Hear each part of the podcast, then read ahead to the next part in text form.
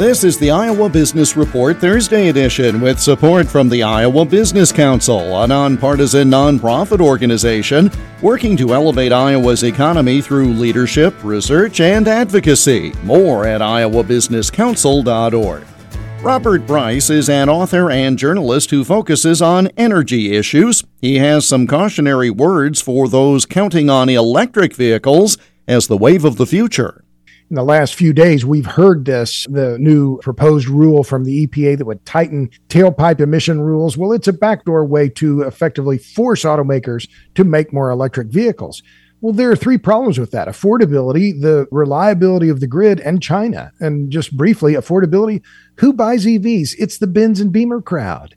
You know, these aren't being bought by working class people. The average household income for an uh, EV buyer is $140,000. That's twice the US average you add in the issue of the grid and the grid upgrades that are going to be required, which will be massive to replace the amount of energy we consume in the form of gasoline and diesel fuel, which those costs will be borne by ratepayers. And then finally, why ever would we make one of our most important industries, the auto sector, dependent on Chinese supply chain? And that is what EVs are. Whether it's the neodymium iron boron magnets or the batteries, China controls the key critical metals and minerals and the magnets that go into electric vehicles. I just think this is bad policy.